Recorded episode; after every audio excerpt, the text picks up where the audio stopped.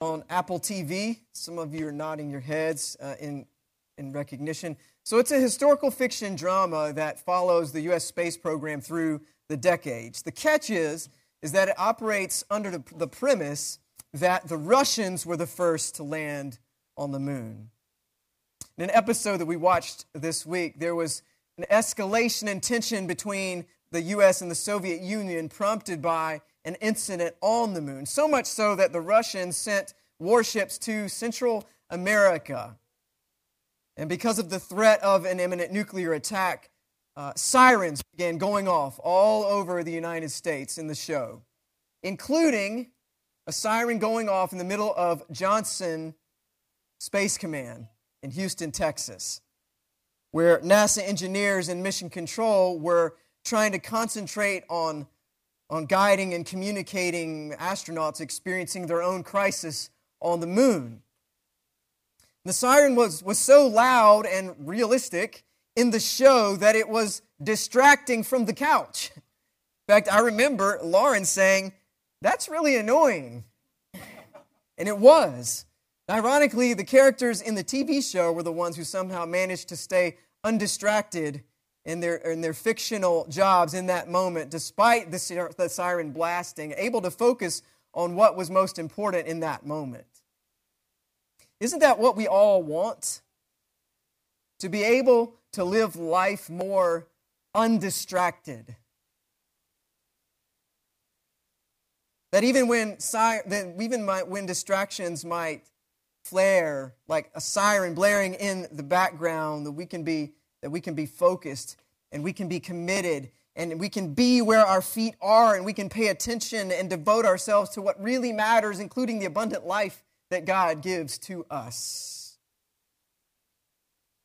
Be present with and for family and our faith, relationships, and our purpose, our service to others. So, two weeks ago, we started a brand new series for a brand new year called Undistracted undistracted.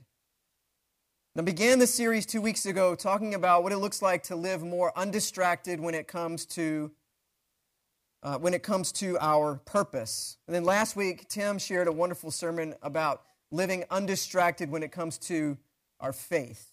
Today, we dig into living more undistracted in our attitude.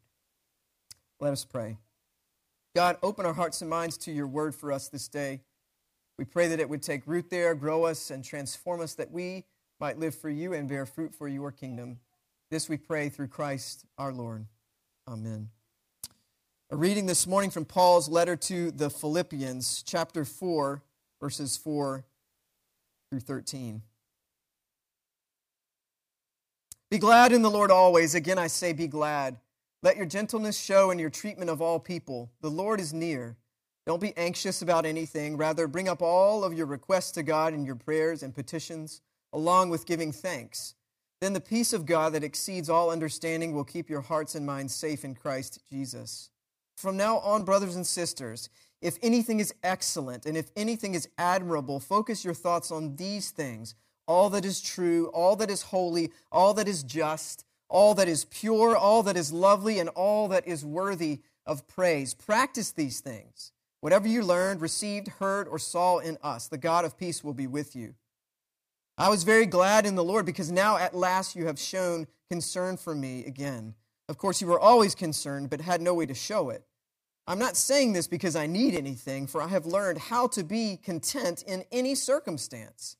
I know the experience of being in need and of having more than enough. I have learned the secret to being content in any and every circumstance whether full or hungry, whether having plenty or being poor. I can endure all these things through the power of the one who gives me strength. This is the word of God for us, the people of God. Thanks be to God. Attitude is everything. I still remember my sixth grade teacher having a poster with these words up on the wall of his classroom, along with a bunch of other short, inspirational, if not cliche, sayings. I think he and Ted Lasso would have hit it off really well. Attitude is everything. Poster cliche notwithstanding, it's really kind of true, isn't it?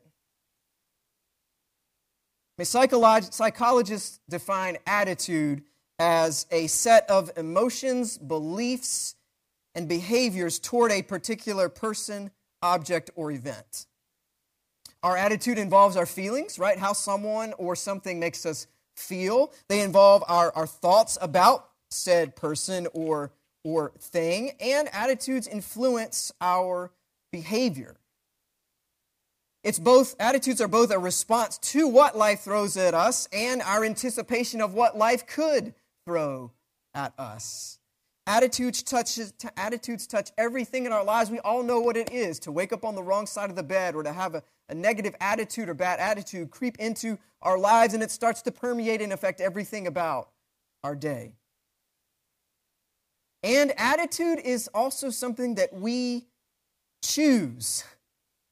It's actually one of the few things in life that we have some control over. And attitudes are also totally visible, right? We can all tell pretty easily when we're around someone with a bad attitude versus someone with a good attitude. Envy, selfishness, perfectionism, discontent, mistrust, ungratefulness, contempt, judgment, superiority, insecurity, criticism, impatience. I'm sure you could probably add to that list of, of negative or unholy attitudes. It's so easy, friends, isn't it, to get distracted by, by these negative attitudes. Get distracted by one or more of these, and it can taint your whole day, your experience of God's goodness, your sense of purpose, your sense of what's possible can pull you away from the people who love you and who you love. And the gift of life all around you. Distracted by an attitude of envy or discontent, and we miss the abundant life we already have. Distracted by uh, perfectionism, us, the church, other people, other things are never good enough distracted by, by judgment or criticism, and we miss out on being to love ourselves and our neighbors as God intends. Distracted by impatience, and our joy in the moment is robbed.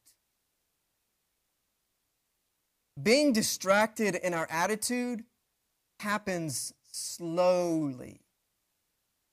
Think about being at the beach and the difference between a riptide and just normal, slow ocean currents. Unholy attitude distractions are much more like slow moving currents. We gradually drift to a place of cynicism or impatience or whatever other negative attitude that's distracting us. In fact, just this week, I was reading the story of Jesus calling Philip and Nathanael to be his disciples in the Gospel of John. And I was reminded of how Nathanael's attitude toward people from Nazareth almost distracted him away from following and saying yes to Jesus. If you remember the story, Philip was telling Nathanael all about him meeting this amazing man named Jesus and that he also happened to be from Nazareth. And, and Nathanael responds with an attitude can, can anything good come from Nazareth? What might we be missing out on? Even when it comes to Jesus, when distracted by bad attitudes. The attitudes are contagious also. A bad attitude from one person can spread to another person, co opting them also. I think about the story that my dad likes to tell of a time he was visiting my Nana in her assisted living home near the end of her life. He was in the dining hall and was witness to bad attitudes spreading like wildfire. It started with one person complaining loudly about the green beans. These green beans are terrible. Soon, everyone, even those with mouthfuls of green beans in their mouth, clearly enjoying them, set down their forks and joined in the chorus of discontent. Yeah, these green beans are terrible until the whole cafeteria was riled up, responding in disgust to the food. Attitudes are contagious, attitudes are everything. So, how do we live more undistracted in our attitude. When we're driving a car on the highway, there are rumble strips on the road that warn us when we are drifting off the road. And I want to share two questions that are like rumble strips when it comes uh, to being distracted in our attitude that can help us. And these questions are similar to the type of questions that come up in a practice of prayer called the daily examen. It's a prayerful uh, looking back at your day, your thoughts, your emotions, uh, your feelings, your attitudes uh, through the lens uh, of, of God's grace. And these questions are What do I know to be true about God? What do I know to be true about myself? What do I know to be true about God? What do I know to be true about myself?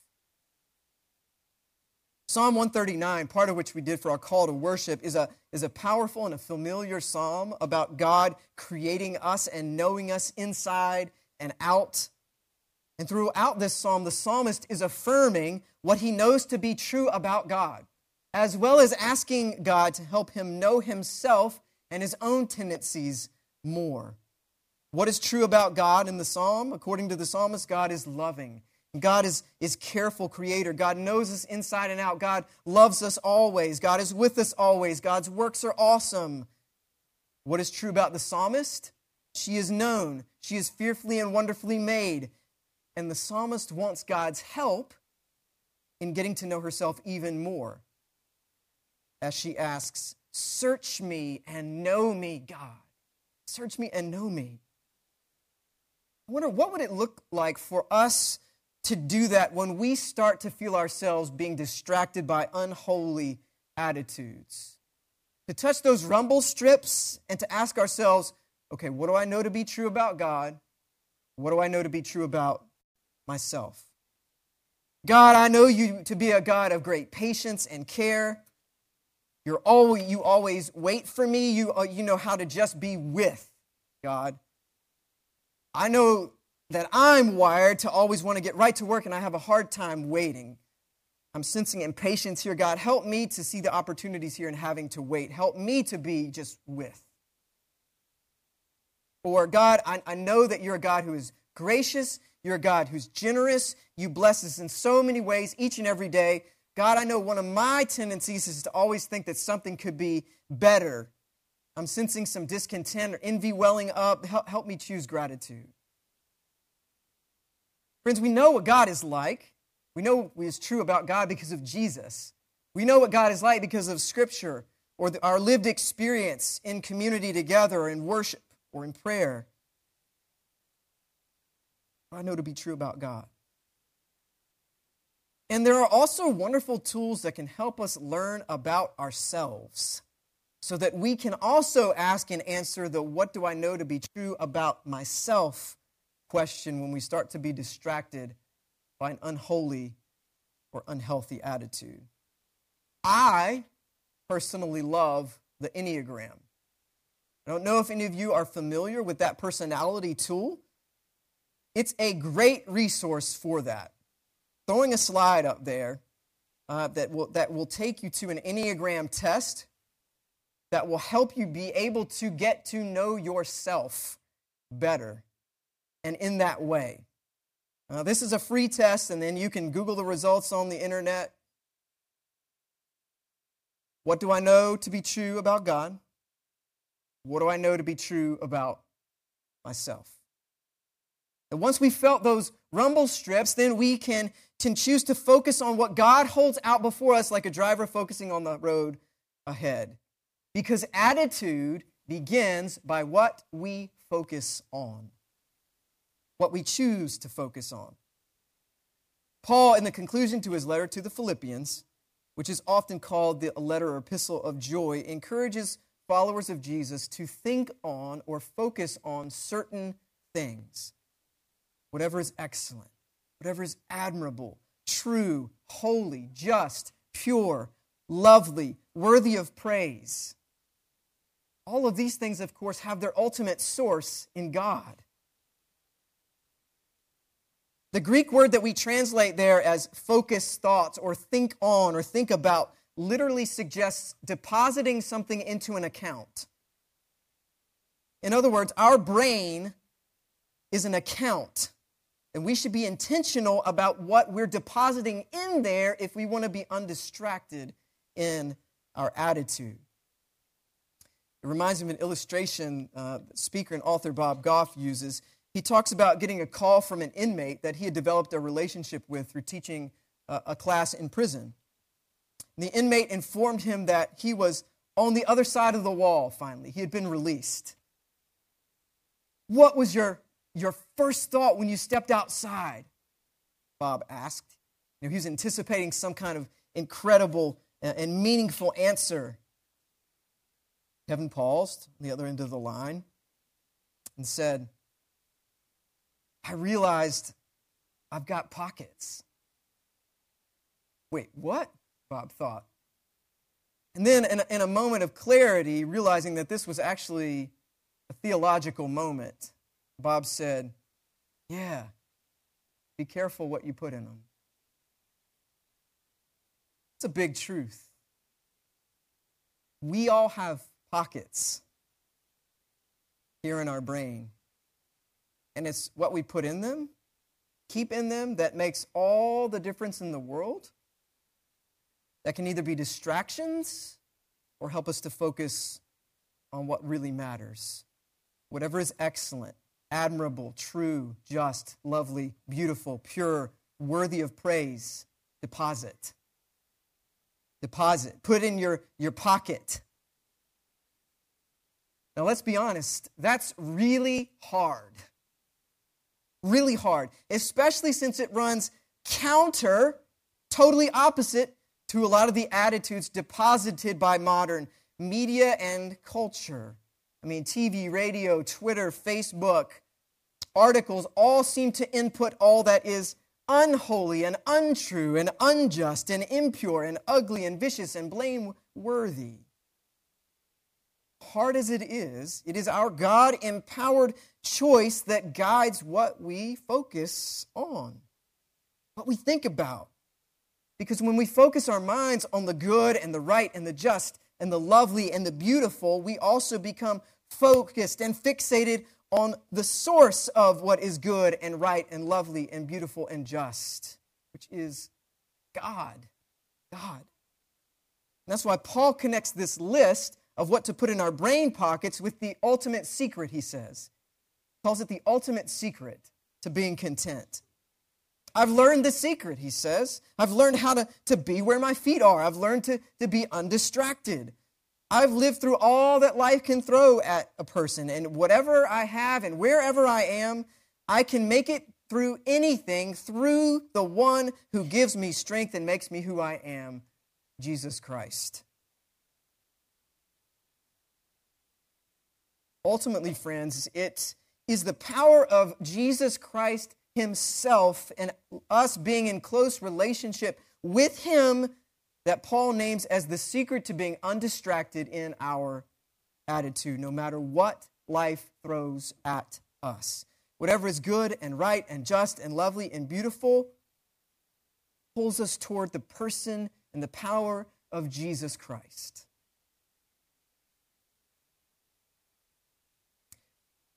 It's going to happen this week. Maybe it's even happening right now. There's a siren going off, and it's loud. It's an unholy or unhealthy attitude, and it's distracting you or will distract you from God, from your purpose, from special people in your life, from what is beautiful and abundant right where you are. And when it happens, friends, I pray that we'll, we'll touch the rumble strips. What do I know to be true about God? What do I know to be true about me? And I pray that we would then be able to focus on what is good and beautiful and right and true and just and lovely and worthy of praise, all while tapping into the, the presence of the living Christ in us. That is how we begin to live less distracted in our attitudes. Yeah, attitude is everything. Even more, holy attitude is everything.